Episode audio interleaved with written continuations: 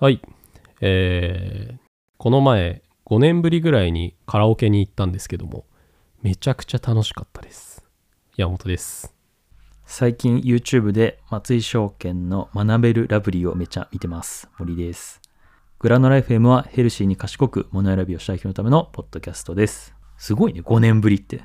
いやー、5年ぶりぐらいでしたよ、気づいたら。マジか。うんええー。めちゃくちゃ楽しかった。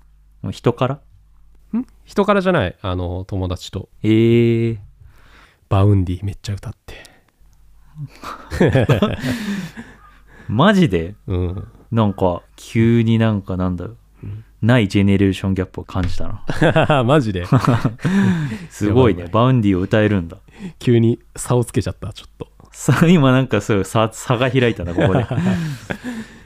ということで今日は、えー今このお聞きいただいている回が年内最後の回になります。うん。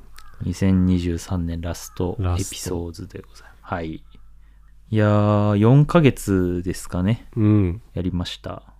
12月の頭ぐらいかな。なんか、テクノロジーカテゴリーでね、なんかおすすめ的なのに載せていただき、うん。なんだか、ラッキースタートを切れたねえ。 2023年だったね。ね始めて意外とうんすぐに、うん結構な人がそれで増えてそうだね。うん、番組をフォローしてくれる人がそこでやっぱり増えた。うんもう多分顔は把握できてないですよ私たちその見てる方のあ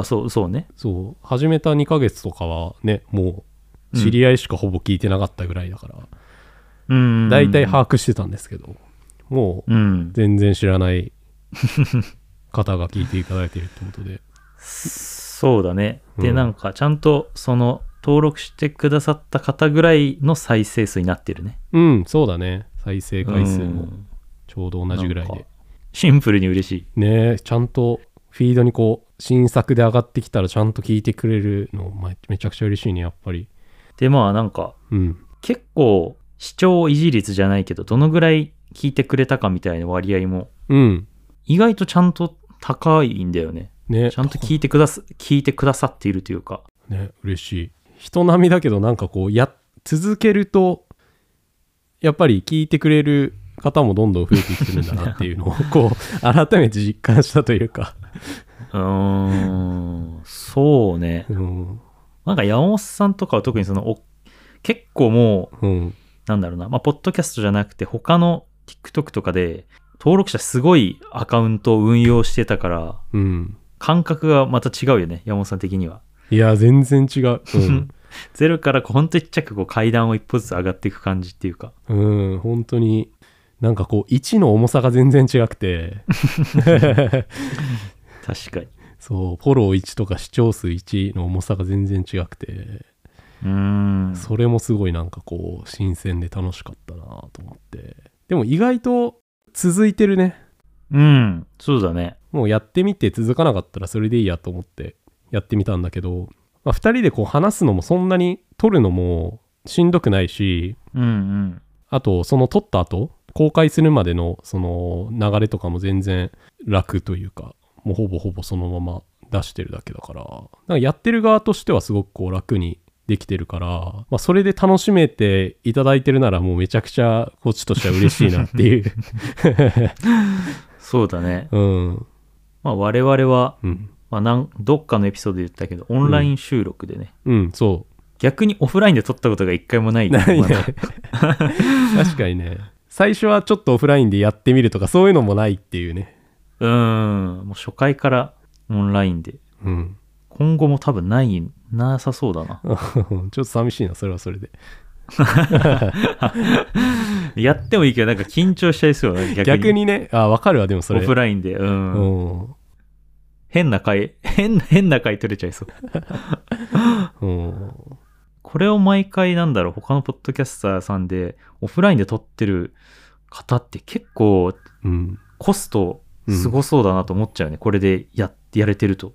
ああ、えっ、と、あったりとか、その、移動する時間含めてってことそうそう、全部。確かに、2本撮りで2週間に1回じゃん。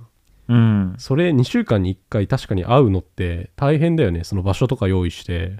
結構、うん、場所、そうだよね。場所、割と静かなとこじゃないとダメだし、機材持ってかないといけないし。まあ今 iPhone になんか挿せばすぐ取れちゃったりするのかもしんないけど。いや、でも多くはオフラインだと思うよ。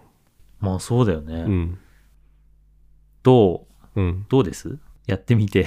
いやー うん。意外と続くなっていうのと、まあそれさっき言ったやつなんだけど、あともう一つ、なんか自分の話し方ってこんなになんか分かりづらかったんだと か、なんかこんな聞きづらかったんだみたいなのをすんごい客観視できるようになって、 ああ。これをはしめちゃくちゃ自分の話だけど、すごいそれがなんかね、いい。うん。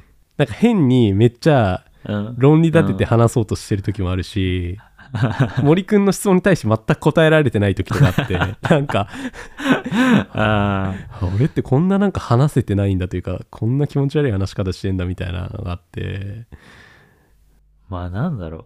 普段の会話ってもう、なんだろう、二度と聞けないけそどうさそうそうそうそう そうこれって聞聞き直せるからな んか、振り返りができちゃうのがなんそうなかんだ気よ持ち悪さでもあちょっり、と気持ち悪いんだよね勉強材料にもなり う、んそれをめっちゃ仕事にこう役立ってるという かあーこういう喋り方すると多分これ良くないなみたいなのを ちょちょっと客観視する装置になってて今いや、でもなんだ、オンラインミーティングとかで自分がこう喋って説明しなくちゃいけない時とか、うんまあ、割と今世の中でい一般的だと思うんだけど、うん慣れてないとさ、オンラインで話すのってやっぱ難しいいかやらさ、難しい難しい自分がこう、わーっと話して、それを後から聞いてみるっていうのはなんかいい、いい行為だよね。なんうかんこれからまだ社会人をやっていく人にとっては。すごいいい練習方法だと思うよ。うん。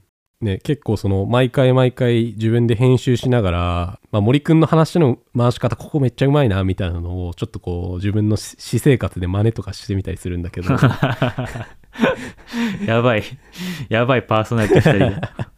お互いに参考にしてるみたいなこと今言ってる。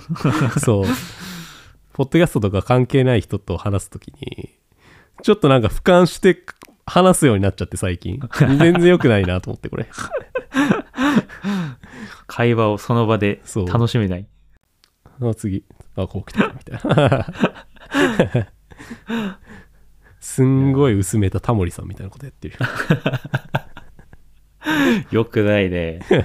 あれはあれだからいいのに。 そうそうそうそういやでも、そうよね。やっぱ話す、こんななんだろう。人に聞かれるものだと思って、うんちょっと、ちょっとだけ緊張感を持って話すのって、やっぱなんか、紅白戦みたいな感じでいいよね。